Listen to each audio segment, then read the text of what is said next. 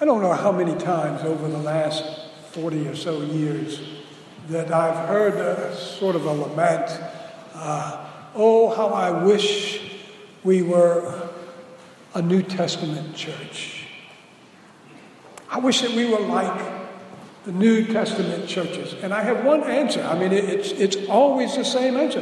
Well, which one of those New Testament churches do you want us to be? Which one do you want us to be like? The Romans? Or maybe the Corinthians, or the Colossians, or the Ephesians, or the Philippians? Which one? Paul wrote to each of those churches, and to each church, he was writing because they were having problems that he had to address as an apostle. Take the church at Corinth. In chapter 1, you read the first nine verses, everything's great. You get to, chapter, to verse 10 of chapter 1, and you discover there's disunity among you. Chapter, uh, verse 11 of chapter 1, there's quarreling among you. And then you read over to chapter 3 and verse 3 and says there's jealousy and strife among you. And you get to chapter 6 and you read there are grievances in the church. And you read on in that chapter, and they're filing lawsuits against one another, taking one another to court. Then you get to chapter 7, and they're arguing over marriage and singleness and divorce. You get to chapter 8, and there's idolatry and food offered to idols that's causing differences between the strong and the weak Christians in, in the body. And I'm going to uh, skip over chapters 10 and 11, come back to them in a second. So, chapters 12 through 14 deals with the problems they were having and the differences they were having over their understanding of spiritual gifts and how they were to be used in the church. Then you get to chapter 15. And they're fighting and arguing and differing over the resurrection. Maybe the key doctrine, the most fundamental thing in the Christian church and the Christian faith. And they're arguing about it. And he has to set them straight on, on that. We haven't even talked about the moral issues. You know, in chapter 5, uh, there's adultery in the form of incest. So you read on and you get out of that chapter and you get into chapter 6, and it's adultery in the form of the use of prostitutes. Now we come to the passage we read a few minutes ago, chapter 10, verses 16 and 17. And as I pointed out there, Paul's actually dealing with the issue of idolatry, over which there were differing opinions in the church, which we don't have time to go into, but that Paul was actually dealing with at the time. And he was using the example of the Lord's Supper to show why Christians should avoid the pagan altars or pagan tables. This is what happens when we come to the Lord's table we participate in the body and the blood of the Lord Jesus, why would you want to participate in the idolatrous pagan tables and eating the food that's offered there to the idols?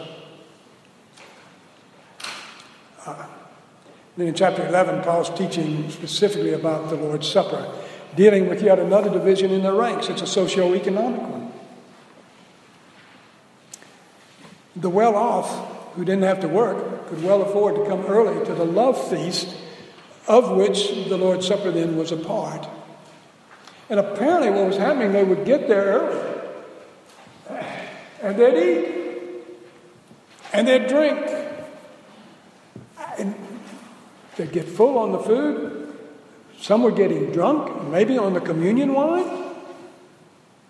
And then the working class people, the poorer people, would come after a full day's work.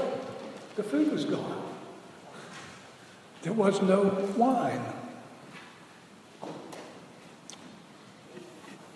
Now, these issues, I mean, they were important in and of themselves.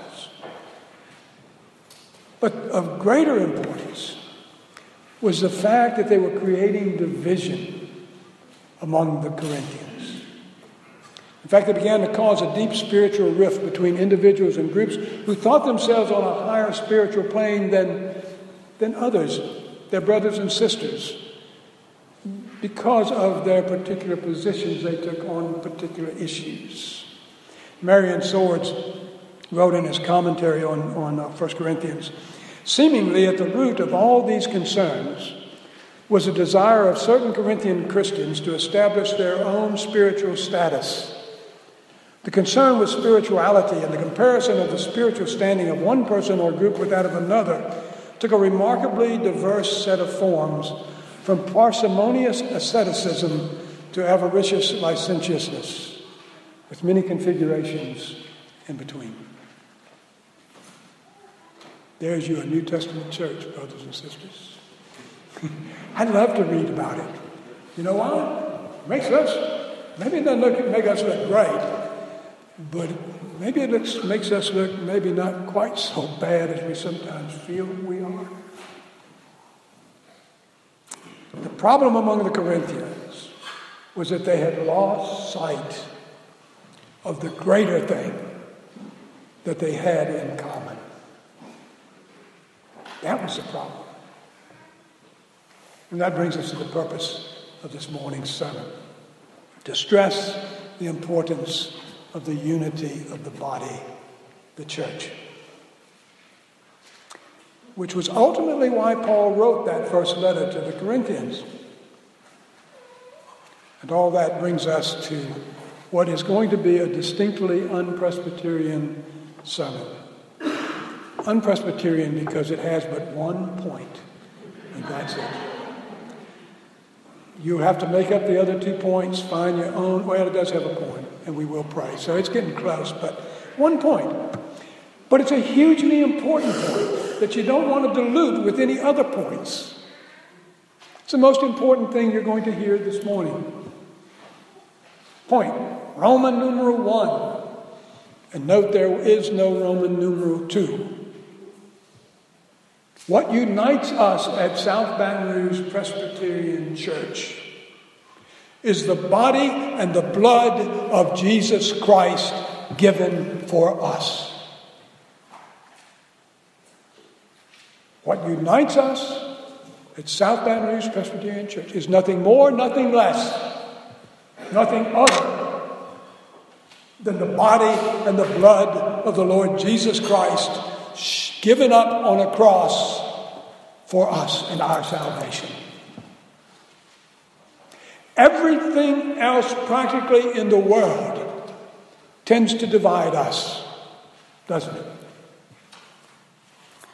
We already talked about social and economic differences there at, uh, at Corinth. They're here. Just look around you. We, we're all over the spectrum uh, economically and, and socially, and, and that's good. And there's a matter of personal backgrounds. We come from all different sorts of backgrounds and situations and whatever. We're probably at different, at least a little differing educational levels. Geography is an issue. We come from all over the place. We all live all over Baton Rouge and uh, across the river and uh, you know, in, in every direction. We live in three or four, maybe five different parishes. And there's personal tastes, and there's likes, and there are dislikes. And then there's SEC football. We have Auburn people here. Wait, wait. We have Alabama people here and Mississippi State and, and Miss. And then, if that's not enough, there's gumbo.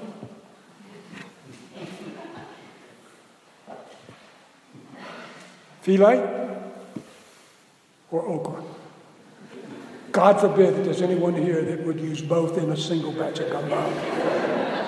that requires counseling. Red, brown. If you're from New Orleans, you say, well, red. If you're, from across the river, you say, well, brown. Who ever heard of red gumbo? Who puts tomatoes in gumbo? New Orleans, they say, well, who doesn't put tomatoes in gumbo? You live in St. Anthony Parish, you never knew what you were going to get. You know, squirrel gumbo or whatever rice, potato salad. I mean, that's an issue, isn't it? Uh, yeah, if you grew up on the German coast, your name might now be LeBlanc, but when your family got here, it was Weiss. English white. And it didn't take those Germans long to figure out they're living in a French place. And so they changed their name to LeBlanc. But they never got over putting the stupid potato salad in the middle of a bowl of gumbo. It's amazing the things that can divide us and separate us. And then there's the worship wars. You know, now we're getting close enough. Pipe organ or, or guitar? Which is holier? Which is more sanctified? Which is more biblical?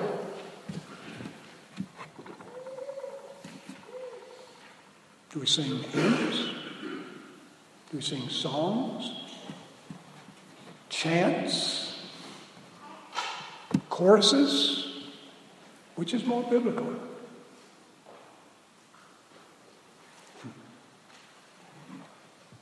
Robe, suit, blazer, slacks, tie or no tie, or sweater and khakis, black t shirt and skinny jeans. I was going to get some and wear them, and Linda said, absolutely not. You'll frighten the children. You know. what room is this? What are we in? Where are we sitting? Where are you sitting right now? What room? Sanctuary? Auditorium? Worship center? The big room? And those are the things we can laugh about and joke about. Think about the other things. It's part of us, it's part of being a part of this church. Any church, the church. There are those things over which we genuinely differ. Let me say, tell, tell you this. There's nothing wrong in this world with that. Unity is not, and never has been, never will be, unanimity.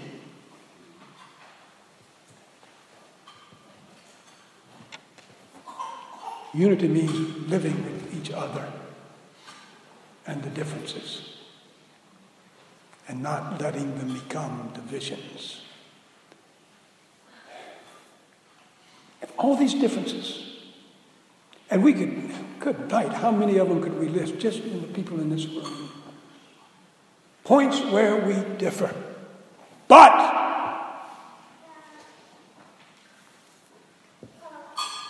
We're one in this. Jesus Christ gave himself up for us. That's what makes us one. Which we celebrate by sharing in the Lord's Supper. When you read our standards as a church, they don't allow for individual communion except in the case of for shut ins. But ordinarily, we don't do that one on one. I mean, we go, we'll, Barry will bring a guitar. Or, or if not, we'll go and we'll sing the songs that we sing in worship. The Sunday closest to that, we'll go to with communion. We'll read the scriptures, we'll talk about the scriptures. We do it and we will partake together. It's communion, for goodness sakes. It's not for the individual, it's for the community. It's something we participate jointly in. At South Baptist Church here, that's why we pass the bread we ask you to hold it until everyone's been served. And then we eat together. We pass uh, the, the uh, cup and we ask everybody to hold it until we can partake together. It's to demonstrate that fact. When I came to, to Christ, when I was coming to Christ, it was uh, in the middle, late 60s, somewhere in there. Uh, into the early 70s, maybe even into the 80s, but there was a word that was everywhere you turned in Christendom, in evangelical Christendom, or koinonia this, koinonia that, koinonia the other thing. There were churches, the koinonia community church, koinonia Presbyterian church, the you know, koinonia, koinonia groups. There were koinonia uh, seminars. There were it was koinonia was everywhere. It means fellowship. It, it, it means a sharing in, a participating, a joint participation in. Paul uses that word koinonia in, in uh, 1 Corinthians 10 16. Uh, you know, is, is not uh, this cup uh, we, we, uh, a blessing we bless, is it not a participation in the blood of Christ? Is it not a koinonia in the blood of Christ? Uh, this, this bread that we break, is it not a koinonia in the body of Christ? Is it not a fellowshipping in this? This is our community. This, this is our fellowship. This is our joint participation. We share in the body and the blood of Christ. When, when Paul's saying that, he doesn't mean we're drinking or eating the actual physical uh, body and blood of the Savior but rather that we're sharing in the benefits bought with that body and blood at Calvary. And that's what makes us one. Jesus died to deliver us from our sins, that we might be reconciled to our Heavenly Father. And that and nothing else is the great unifying factor of the church of Jesus Christ. There is nothing else that brings us together. Nothing else that will ever hold us together. Nothing else in which we stand. I don't care if you're Presbyterian or Episcopalian or Lutheran. Or, it doesn't matter. It's Jesus. It's Jesus. Crucified dead, buried, risen on the third When we celebrate the Lord's Supper, then, we are celebrating our common lot in Jesus. And in doing so, we transcend all these differences that there are between us. It's a matter of focus. It's a matter of focus. If we focus on our differences, we sin. No other word for it. Whatever the difference between us may be, we sin. If that's what we're focusing on. And here's why it means we're focusing on ourselves, our feelings, our whatever position you take. It's either I or me or an us. Or if we're focused on what people who differ from us believe or think or act, or, and we think about them. It's sin because it takes our eyes off of Jesus, the founder and perfecter of our sin to whom alone you and I are to be always constantly looking. It's sin because it disrupts the unity which rests solely upon the body and blood of Jesus Christ given for us. Turn your eyes upon Jesus. Look full in his wonderful face at the things of earth, all those dividing, divisive, differing things, all of those opinions, all of those feelings, everything that tends to pull us apart will grow strangely dim in the light of his glory and grace. What unites us at South Baton Rouge Presbyterian Church? What unites us as South Baton Rouge Presbyterian Church is the body and the blood of Jesus Christ given for us. Let's pray about it.